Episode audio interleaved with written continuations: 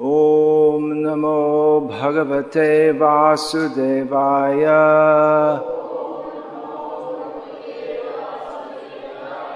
ॐ नमो भगवते वासुदेवाय।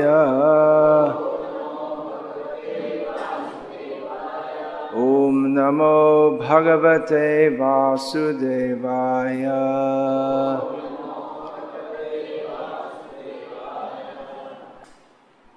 Sri Vishnu Sahasranama, name number 327 is Apramata. This quality of being Apramata also comes in the list of qualities of pure devotees. Therein it is generally understood to mean who is sane. Mata means crazy. Pramata means more crazy. And apramata means not crazy.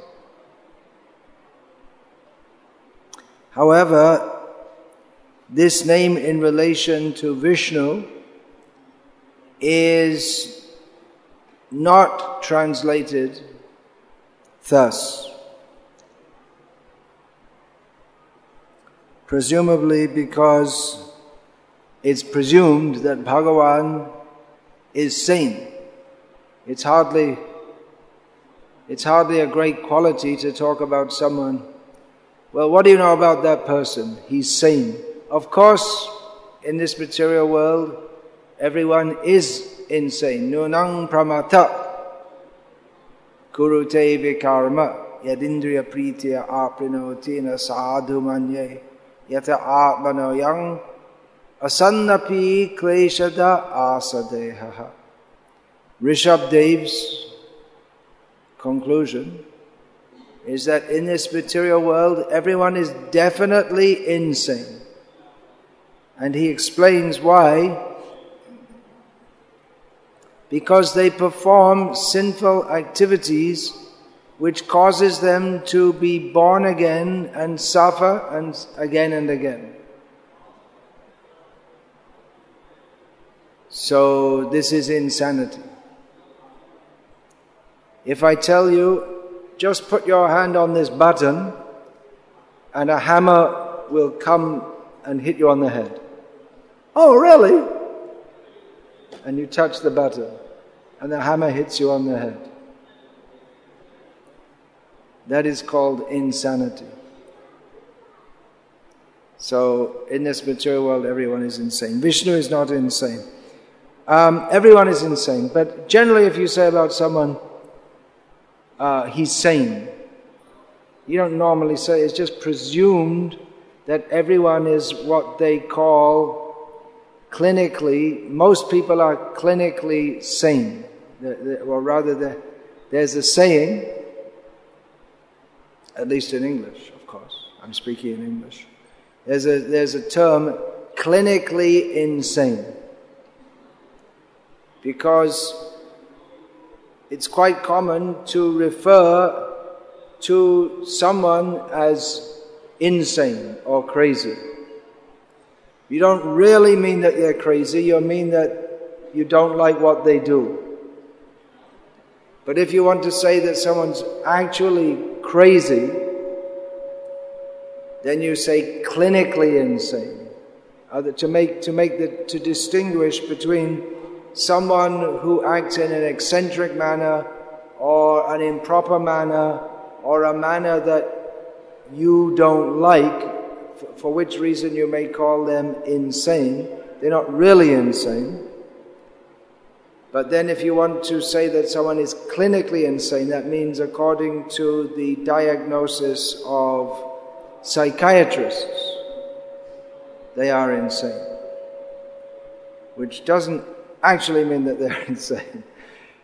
But on the other hand, everyone in this world is insane, in the sense that everyone is spoiling their life. So Vishnu is sane.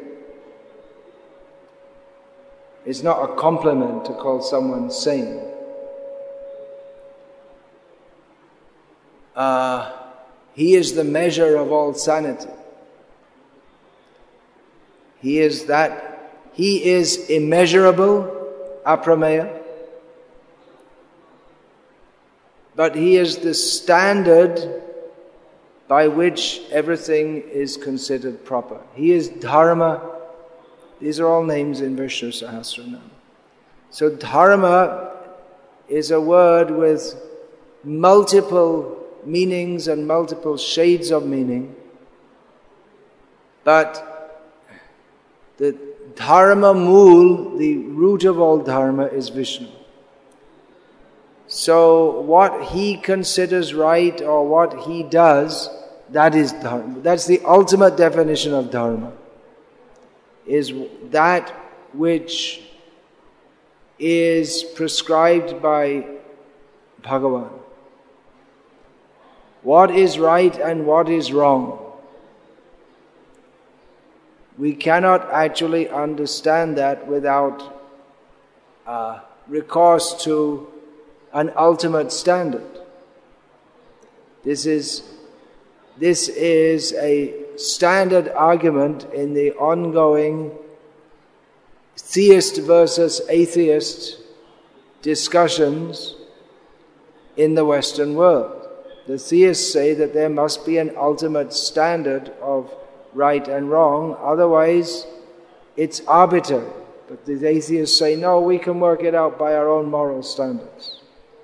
But actually, there has to be some ultimate standard. Otherwise, what is good, what is bad, it's all subjective. So, yeah, just like for instance, in uh, in Germany in the early 1940s, the majority of the population believed that it was good to kill Jews. Although nowadays, uh,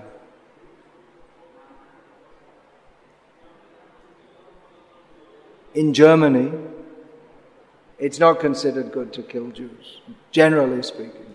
There may be a few exceptions. So, if it was good in 1943, or nine, let's say 1944, why is it not good in 2014? Did the standard of goodness change?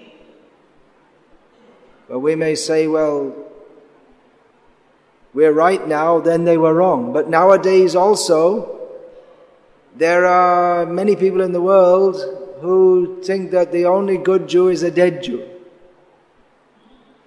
Especially uh, in the Arab world, there are many people who think like that. I'm not going to.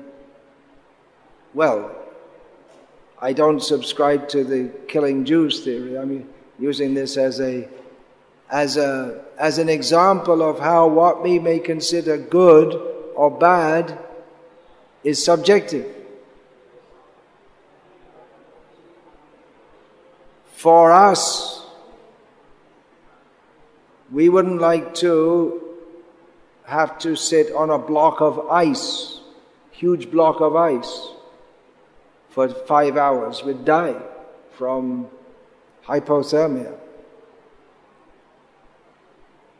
But for a polar bear, very nice. Polar bear thinks it's very nice to sit on a lump of ice. So, what is good and what is bad? The ultimate level comes from Vishnu. What is good? And actually, dharma may be different, differently applied for different living beings. That's why the dharma of a, of a polar bear is to sit on a lump of ice. It's not meant for human beings. At least there are some human beings who like to do that, but they can't do it for very long. So the ultimate level of dharma is that which pleases from for us as the jiva. Ultimately, our dharma is to please Krishna. That is our ultimate dharma. And the dharma of Krishna is whatever he likes to do. But foolishly, because we are insane, we think that we should just do whatever we like to do. And if there's any God, He should also do whatever we want Him to do. So, pramata, craziness means to have a completely opposite perspective of that which is actual, factual, real, proper, just, good, etc. So, ontologically, Vishnu cannot be insane. He is sane. And if we are not in line with him, that is insanity. Now the acharyas, they, ex- they explain this to apramata to mean who is vigilant. Mata being taken in the case here of not having focused intelligence, of being inattentive. So one who is not inattentive, in other words, one who is attentive, he may be called apramata. So particularly, uh, apramata is described as being who is very attentive in the matter of protecting those who are in distress, particularly his devotees. Krishna is very concerned with his devotees. He is the shelter, he is the protection of the devotees. Uh, that's the explanation given by Parashara Bhatta, the uh, Sri Vaishnava commentator. Shankaracharya's commentary is that he is vigilant in awarding the effects of karma. Everyone gets what they deserve. That is prescribed by Vishnu. So we may think, well, I'll do some sin and no one will see, but Krishna sees. We cannot escape Krishna's uh, supervision. Krishna sees everything we do. He doesn't miss anything. He's very vigilant in seeing everything that we do. So, uh, apramata, or the word pramata is very similar to that of pramad, uh, which means, uh, yeah, one who is uh, inattentive, or can mean also uh, insane. It can mean one who makes uh, errors in judgment. Vishnu does not do that. He doesn't overly punish or under punish. He's vigilant in awarding the results of our pious and sinful activities, but his tendency is to be very merciful. He dispenses justice, but along with his justice, there is the element of mercy. Could someone please pick up this plastic bag, which doesn't add to the beauty of the scene? So Krishna is very vigilant. He, we can't escape being seen by Krishna. At the present time, uh, many people in the Western world are very concerned that they're being spied on. Their emails are being spied on. And there are drones which were first deployed for killing people in Pakistan, uh, which there are now drones which fly around and they just watch everything. And recently, I, the police chief of Los Angeles revealed that the whole of Los Angeles is under drone surveillance. They didn't tell anyone, they just did it. So people are very afraid. They'll, they'll watch everything we do. We don't have any privacy. But Krishna's already seeing everything. We're never alone, which is good if you're a devotee to know that I'm with Krishna's with me, Krishna's watching me. But those who are non devotees, they don't want to be watched. Just like uh, Srila Prabhupada, he often gave the example that for the criminals, the police force is something very scary. But for the honest citizens, those who don't commit any crime, they don't have any problem with the police. They're happy. The police are protecting us from the criminals. So the devotees are very happy that Krishna sees everything that we do. Because the devotee has nothing to do but to please Krishna. But for one who is very sinful, they don't like that someone should be watching us all the time. So, one quality of Krishna is that he's very vigilant, he's watching everything, which uh, we can tell the non devotees. So, they may become afraid. You can't get away with your crime. You might think you can get away with it, but you can't. Krishna's watching. That's one reason why people don't like to believe in God, because they think that they can get away with everything. No one will see me.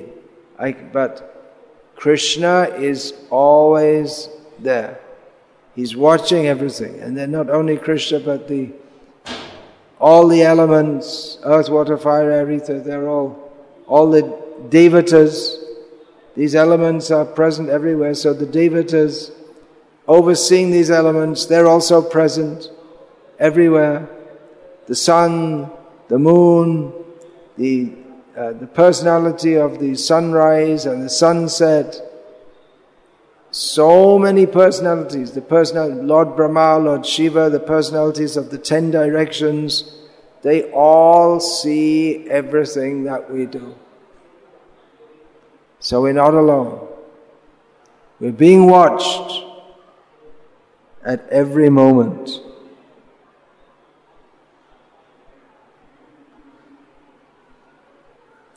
Then, in specific instances,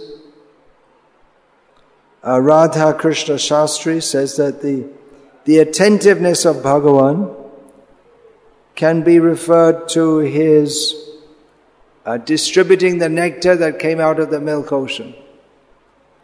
He is very attentive to give it only to the demigods, only in the correct proportion.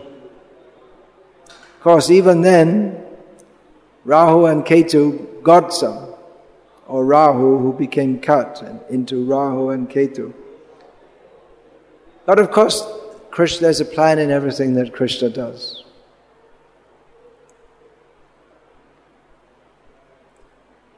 So Krishna is sane, he's very vigilant. Maya is also very vigilant. She's there 24 hours a day. But if we take shelter of Krishna, he's also there 24 hours a day to help us. If we take shelter of Krishna, Krishna will surely help us to get free from Maya. Then name 328 is uh,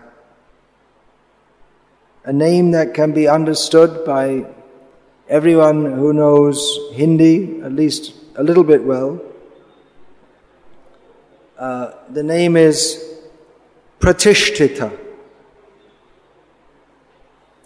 which means firmly established, very stable in his position. In relation to Vishnu, it means self established because no one puts him in that position. Uh, it's a permanent position. He's always the Supreme Personality of Godhead. He's very firm in that position. No one's going to take his position. There's no question of God retiring or being thrown out from his job taking voluntary retirement. He's always Bhagavan. He's always vigilant in his position and no one else is going to take that job. Also, he's self-established because no one makes him who he is. He is supreme in all respects. But it's not that anyone appointed him to that job.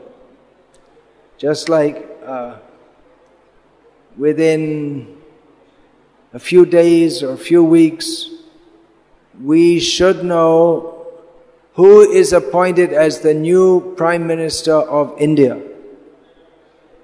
So it's a bit of a complex process between votes and then counting the votes and then seeing which parties got more and then the president has to invite someone to create someone to create the government and that person uh, is presumed that he will be the prime minister of that government.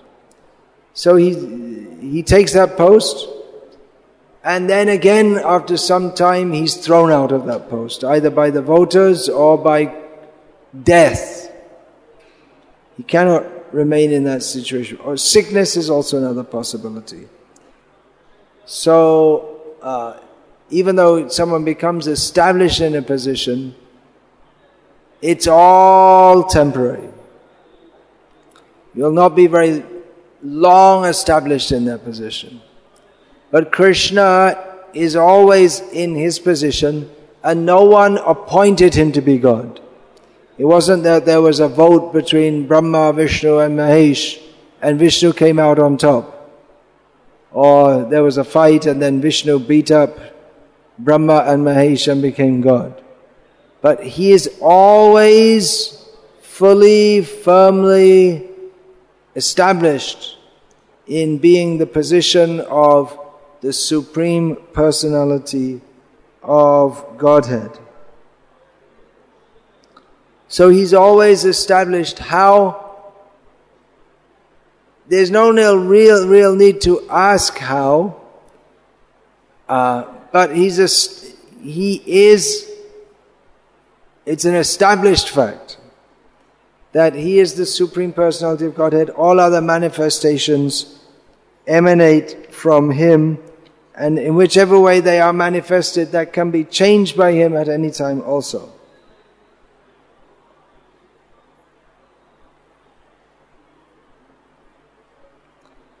He stays the same. He can change if he wants, but he stays the same throughout time. Krishna appeared in this world as the son of Nanda Maharaj. He always appears as the son of Nanda Maharaj. So he doesn't change the script. It's fully established, which is something we, we, we don't have in this world. We talk about stability, we desire stability, for instance, someone may want to get a government job because it's considered a very uh, stable job with many holidays, opportunities to uh, make money on the side, but it won't last. Nothing in this world will last. Even the position of Lord Brahma does not last.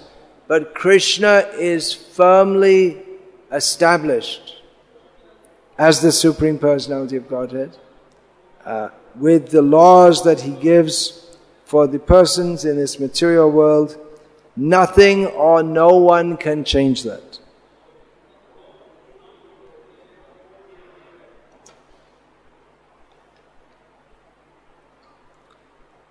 So, you may ask, well, when you say he's a person, he's firmly established, so what and where is he established? So the answer is in his own greatness. He's firmly established in his own greatness, his own reputation. There's no denying this, and there's no taking away from the greatness of Krishna. It's not that he was great 5,000 years ago and now he's gone and just forget about him. But Krishna is uh, eternally living and for him to be eternally living means to be eternally decorated by all good qualities, all good uh, tendencies. Everything is good about Krishna. So there are several uh, comments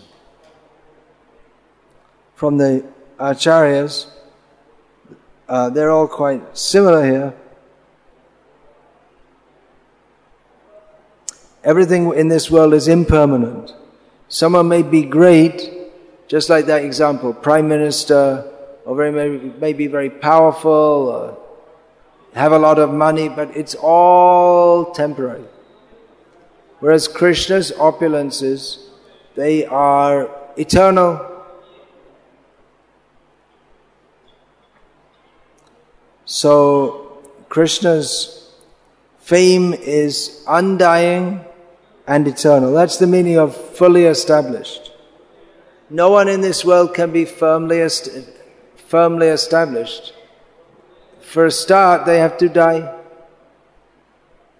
So this human life is very, very, very, very, very short. So instead of misusing the human life for uh, any other kind of pursuit, we should, in human life, search out that kind of happiness that will uh, fully satisfy us.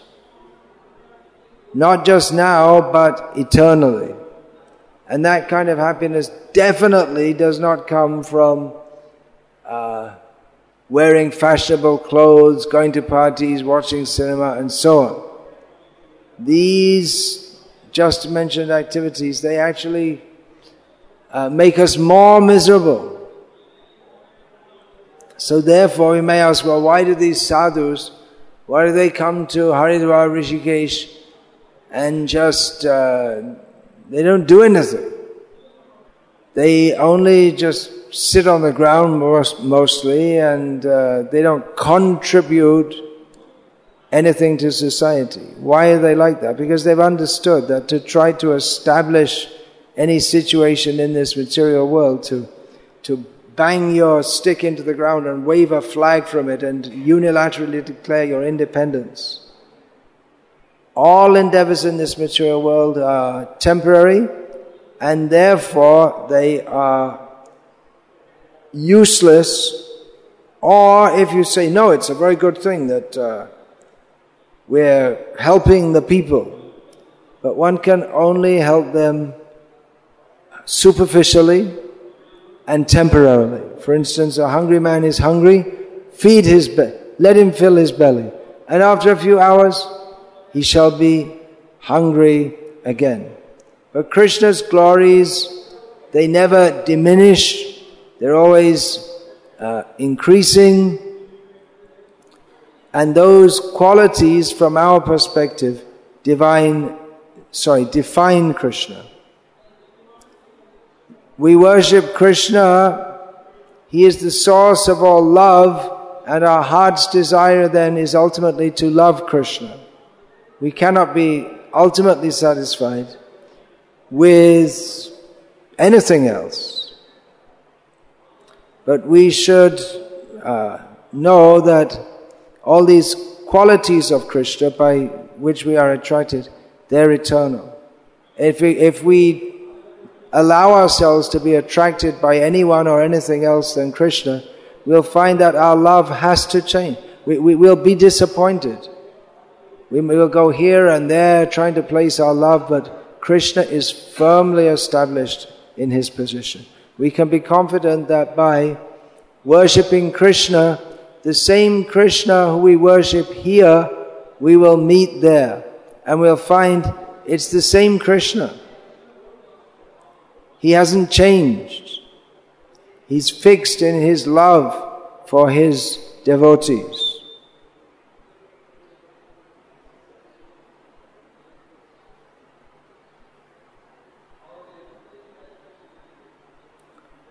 So, Hare Krishna. I'll finish there.